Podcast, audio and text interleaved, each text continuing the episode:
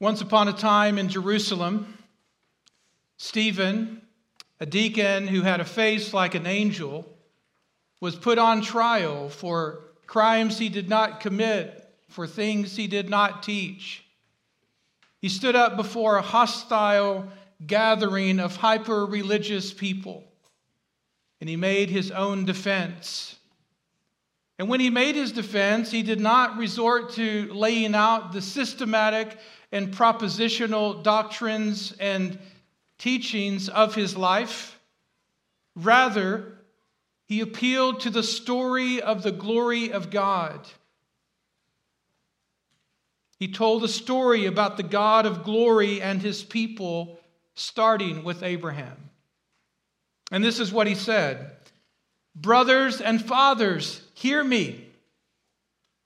The God of glory appeared to our father Abraham when he was in Mesopotamia, before he lived in Haran.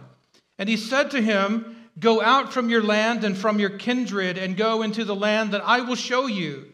Then he went out from the land of the Chaldeans and lived in Haran. And after his father died, God removed him from there into this land in which you now live. And so he began his defense, not simply by telling a story of the God of glory, but also by tying the story of himself and his hearers to the story of the God of glory. And I hope that by now you realize that that's precisely what your pastors have been trying to do every week that we've stood up to preach, as long as we've stood up to preach. We want to tie our story to the story of the God of glory. And this is what we're doing in this series as we walk from Genesis to Revelation this year. Why do we do this? We do this because we believe that story shapes life and that story is greater than systems. Well, today we meet a man named Abram. He's the first man chosen by grace to reverse the curse and to redeem the world. To bring you up to speed on what we've seen so far, we have simply seen the downward spiral of mankind from the sin and the fall in the garden to the slaughter of a brother outside the garden to the rapid spread and decay of the human race in sin to their destruction at the flood to the scrambling of languages and the scattering of peoples from the Tower of Babel. We've seen the downward spiral of mankind anchored and weighed down by sin. And today, we see a light shining in darkness. God comes and draws near and enters into the world, and he elects Abram. He chooses a man from among the nations to be a man that will participate with him in his mission in the world and represent him in his purposes in the world. But I want you to know that when God chose Abram, he didn't choose Abram because he saw in Abram a righteous and holy man. He didn't choose Abram because Abram was so good and so godly. Now, in fact, a quick background check tells us that when God drew near to Abram and chose him, Abram was living his whole life, he had been living among a people that worshiped and served other gods and other idols. Like his father Terah and like his family around him, Abram participated in the worship of the moon god in Ur of the Chaldees. It's the only life he knew. There were many gods to choose from, but this is the one that was famous or well known in Ur of the Chaldees. Now, before you pass judgment on Abram and say, well, I can't believe he was an idol worshiper, surely not. God would have chosen someone else, someone, say, less idolatrous. But imagine if you had lived in Abram's time and grew up in his city. Would you be a worshiper of God? the true and living God, the maker of heaven and earth? Or would you have worshiped one of the gods of the peoples around you? Imagine if you were born and raised in India or in Southeast Asia, in Central South America, or in some other place in Africa. You begin to realize that the faith that you have in Jesus Christ is a tremendous privilege granted to you by the grace of God and by the grace of God alone. You see, Abram, left to his own devices and his own vices, never would have changed. He would have continued living out the faith and the life, the religion that he had known from day one. And yet, God chose him, elected him. For reasons known only to God, God drew near to him and God changed his life. How did Abram change? How did he repent? How did he turn from idols to serve the true and living God? Where did the idea to do that even come from? It came from God. As the Apostle Paul says, what happens is God draws near and demonstrates his love to Abram while Abram was yet a sinner, while Abram was still an idol worshiper, in effect, an enemy of God. God draws near and demonstrates his love to him. And it is the love of God that begins to change Abram's mind and heart and life. It is the call of grace that causes him to turn from dead idols to serve the true and living God. This is the same way every sinner changes. It's the way you changed. Maybe you weren't as conscious of it. Maybe you weren't aware of what was happening in the day or in the moment or in the season of life in which you were transformed. But it was the work of grace and love in your life that brought about this transformation in you, same as it did for Abram. So God intervenes in his life and initiates a friendship with him. Later on in the story, we'll see that Abraham was called the friend of God. God is initiating not simply a relationship with him, but a friendship. Abram, let's be friends. Come walk with me. I got some stuff to show you. It's a different way of thinking of things, isn't it? Unlike the gods and the idols in Ur of the Chaldees, among the Babylonians, this God is personal and infinite. This God cares about individuals, He cares about me. He knows my name. He invites me to join Him in a mission for the life of the world.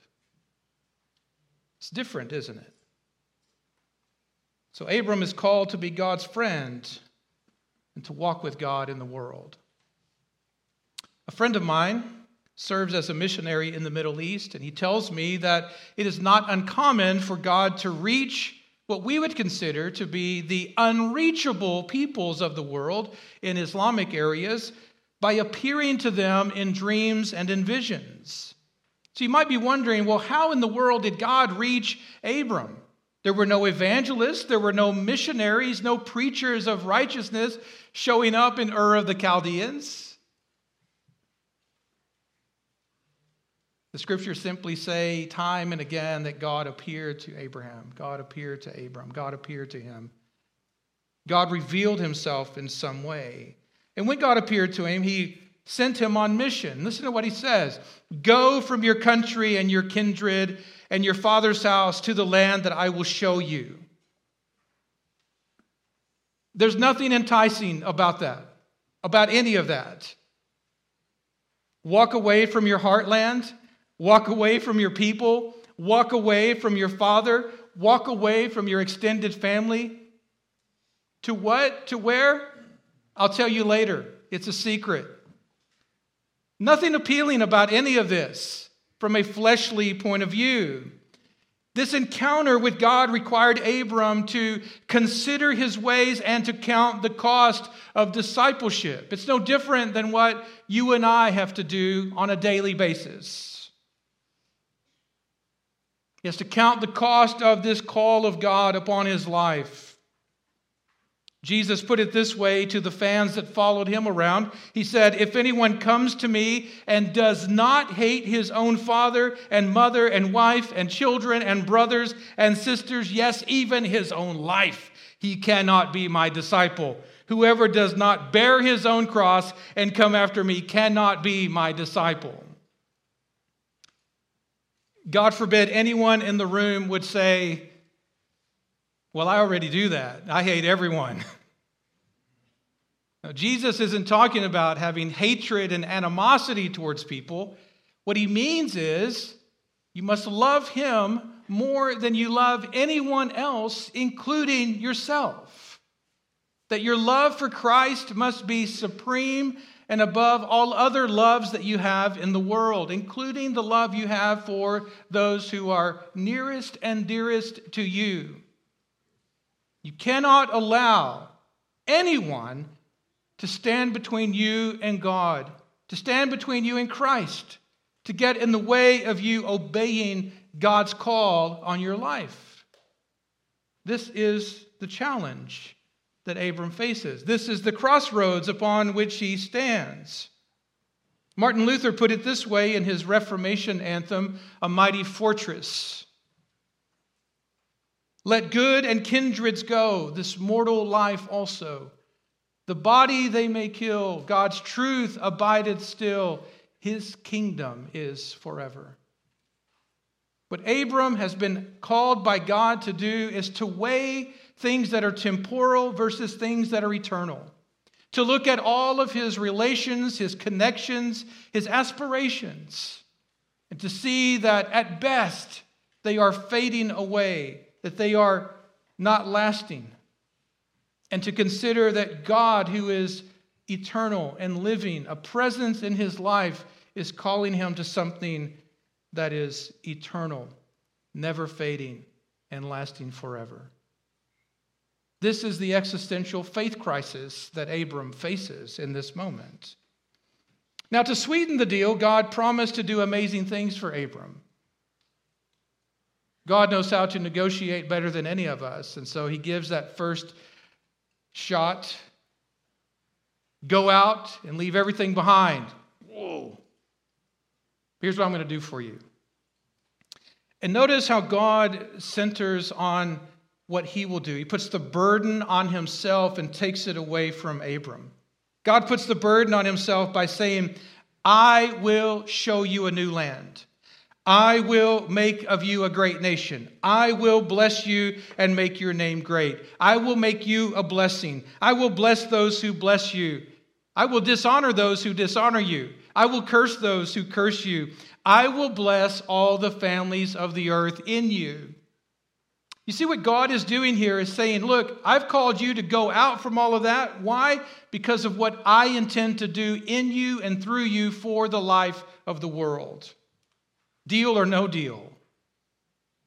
And Abram has to weigh this out. We're going to unpack that promise in weeks to come, but suffice it to say for now that God is calling Abram to participate in God's mission in the world for the life of the world.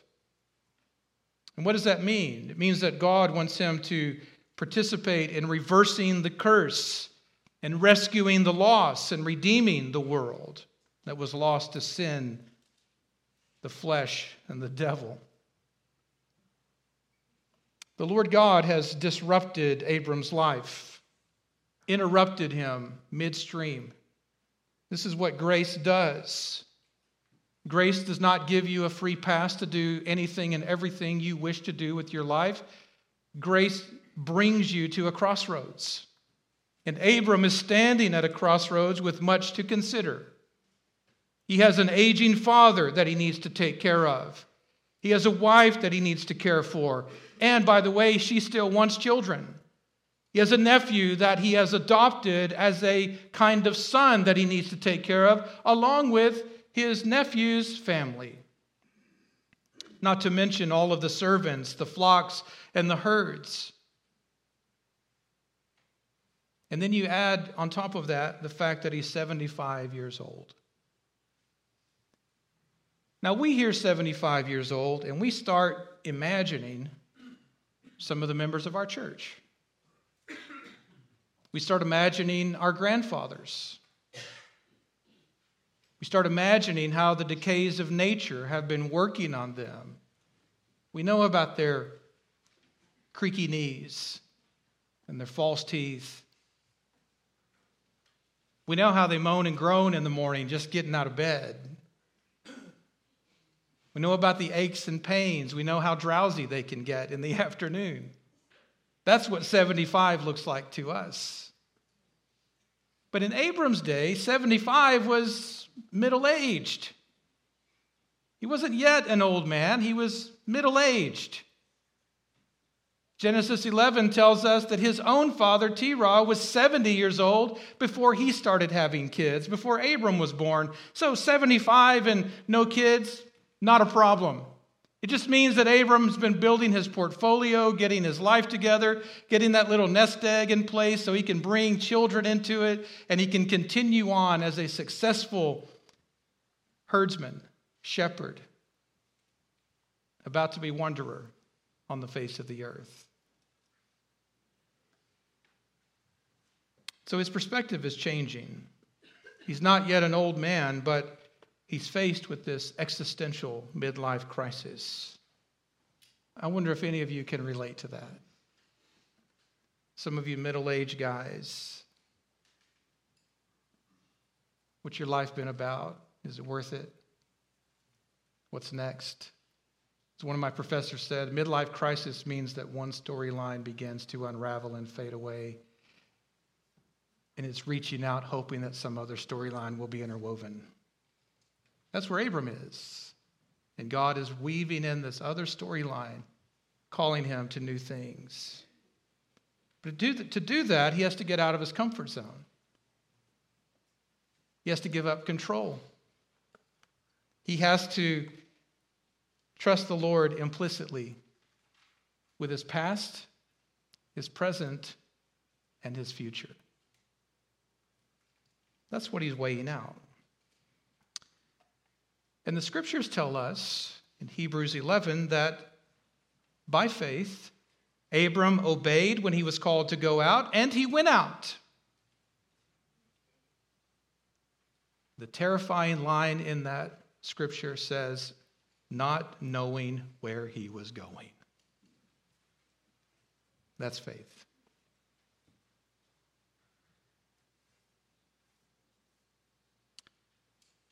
In Chaim Potok's novel titled In the Beginning, he tells the story of a Jewish family, and in one scene there is uh, two cousins, one older, one younger.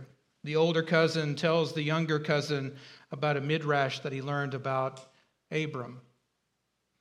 And it tells a story about how before he left Ur of the Chaldees, he smashed the heads and broke the bodies of his father's idols. Well, the little cousin was so young that he was mortified by this story. Because when he heard the word smashed and broken, all he could think about was the dog that had run out into the street and was run over by a car. And he saw the image of that gruesome scene. And so when his older cousin told him about Abram smashing the idols and breaking the bodies of the idols, he imagined this bloody, violent scene not knowing that idols were made of stone and wood and other things. But as I thought about this story, I thought, spiritually speaking, that's not a stretch. Breaking with the old life requires us to put to death those things that belong to our earthly nature. This is what the gospel calls us to do. Put to death whatever belongs to your earthly nature, specifically things related to sexual immorality and corruption, specifically things related to covetousness and greed. These are the dynamics of idolatry in our life. They must be put to death, they must come to a violent and bloody end. Jesus says the kingdom of God is advancing violently, and violent men take hold of it. There's a kind of violence that comes with breaking from the past and entering into the future that God has for us. And this is what Abram is faced with. So, as he breaks away from his father's traditions and idols and the religion of his culture, it's going to be a violent and painful break. There's a cost involved. There will be blood, sweat, and tears as he begins to obey God. So, Abram's decision to trust and obey the Lord shows that all of life is repentance. Not some of life, not just the beginning of life, but all of life is repentance. And I want you to know no matter how old or young you are or feel, or no matter if you identify as a young person or an old person, whether you're an old soul or a not so old soul, you need to know that you are never too old to learn new things. And it is never too late to do the right thing. That's part of what this story shows us. Abram gives up control, surrenders his life to the Lord, and he goes out not knowing where he was going, but trusting the one who was leading him. And you know what Abram didn't know when he started on this journey? The Chinese proverb says that a journey of a thousand miles begins with one step. What it doesn't tell you is a journey of a thousand miles also begins with trying to explain to your wife that you don't know how long it's going to take as you uproot your entire family and way of life. And so imagine that conversation. We're spared that story. But this story actually took, took them on a journey of 1,200 miles. Not 1,200 miles by planes, trains, and automobiles, but 1,200 miles on foot. And not 1,200 miles on feet that are covered in Tevas, Birkenstocks, Nikes, or your favorite brand of shoe. 1,200 miles on sandals, crude sandals, ancient sandals, not on nicely paved highways, but dusty roads and trails. 1,200 miles. And on this journey, Abram passes through the major cities of the world Babylon, Nineveh, Carchemish, Becca, Aleppo, Damascus. He passes by all the mega churches in those cities, the worship centers of Nana, Utu, Enlil, Baal, Marduk, Ishtar, and many, many more. In other words, as Abram walks with God on this journey, he sees all the kingdoms of the world in an instant. Day after day, month after month, making this journey, he sees the best that the world has to offer and also the worst that it has to offer. He sees the kingdoms of men with all of their centers of money, sex, and power, all allurements, all temptations. At any point along the journey, he could have said, We've come far enough. This looks like a great place to settle down. The real estate values here are wonderful. This looks like a comfortable place. Wonderful school system. I like this mega center where we could all worship and just do shopping across the street. At any point along the way, he could have stopped. He could have given in to temptations to say, This is far enough. The city of man is all I need. But as a stranger and an exile on the earth, trusting and obeying the Lord, he determined that the metropolis and the marketplace and the megachurch of this life would never, ever satisfy his soul. The city of man is temporal and shadowy, destined to ruin and failure, destined to collapse and decay over time. But what was Abram looking for? The Spirit of God tells us that he was looking for the city of God, designed and built by God on eternal foundations. He's looking for a city that will last, a place of permanent residence to bring his home, bring his family, to build his life. What about you? What are you looking for? What do you want out of this life or the life to come? What are your concerns? Are they simply for the kingdom of man, for the city of man? Are you fascinated by global events, concerned that the world is shaking and crumbling and falling down around you? What are you seeking after? What do you want? What will you do to get it? And how far would you go to see it? Abram went as far as it took.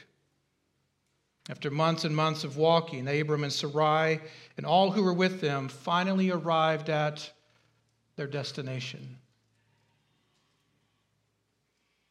And what did they see?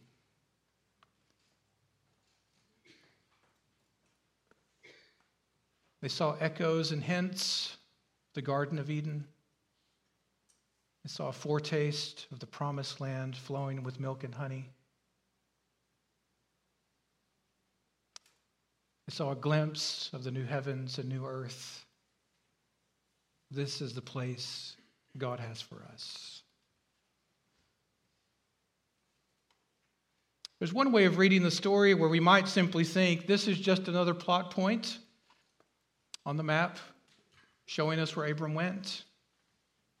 But if we read the story spiritually and sacramentally, we see something else taking place here.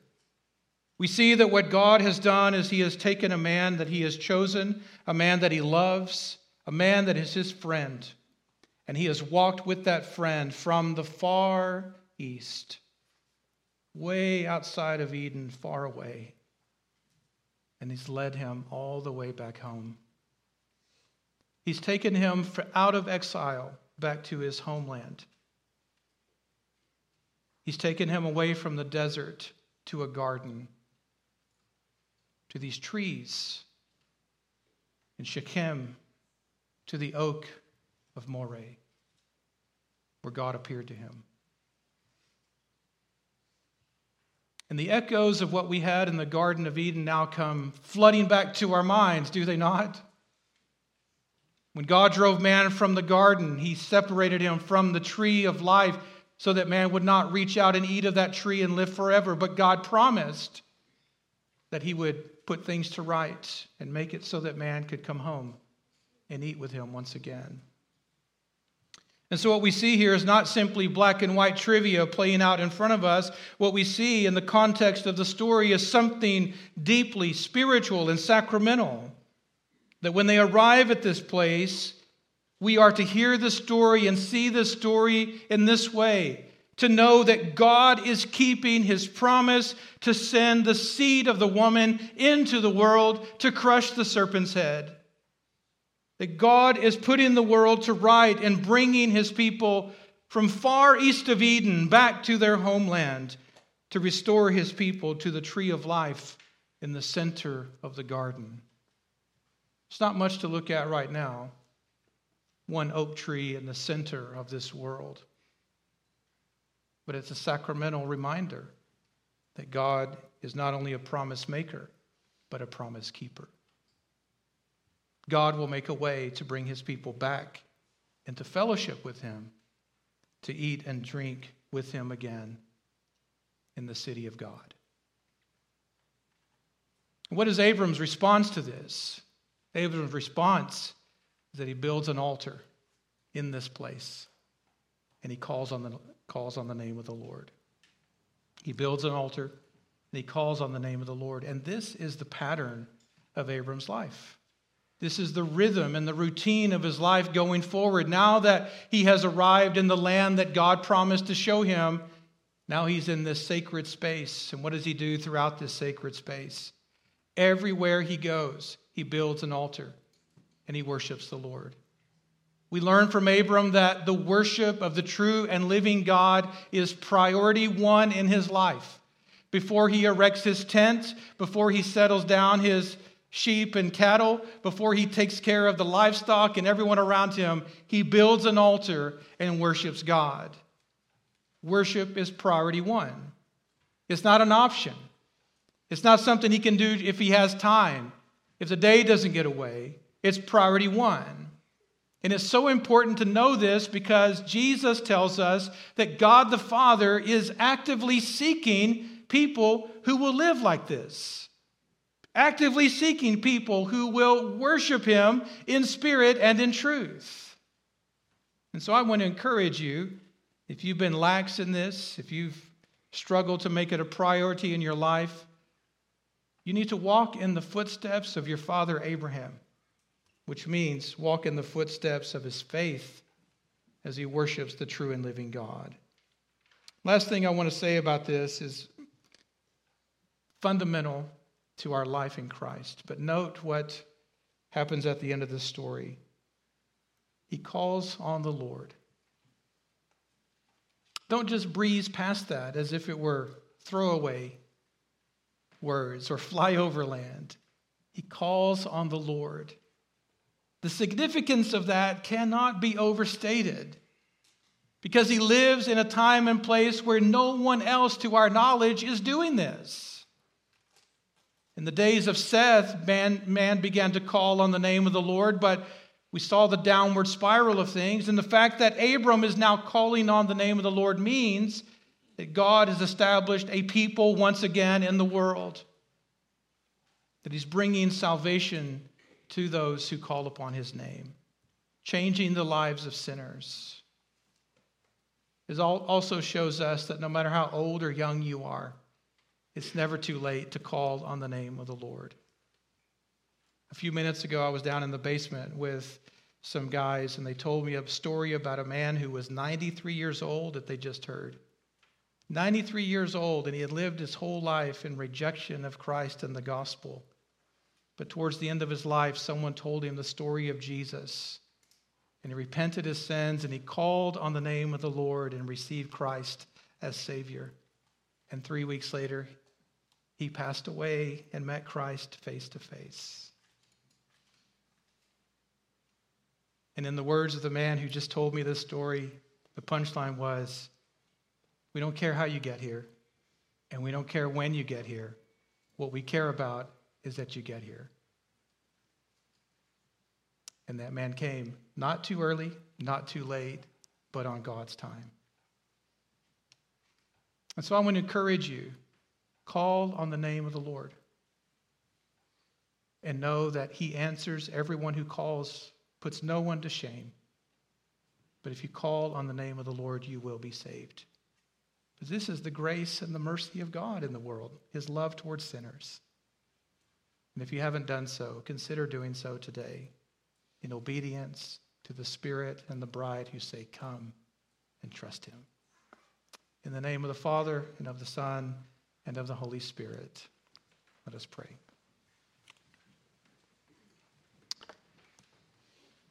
God, our Savior, we pray that your Spirit will move among us to grant us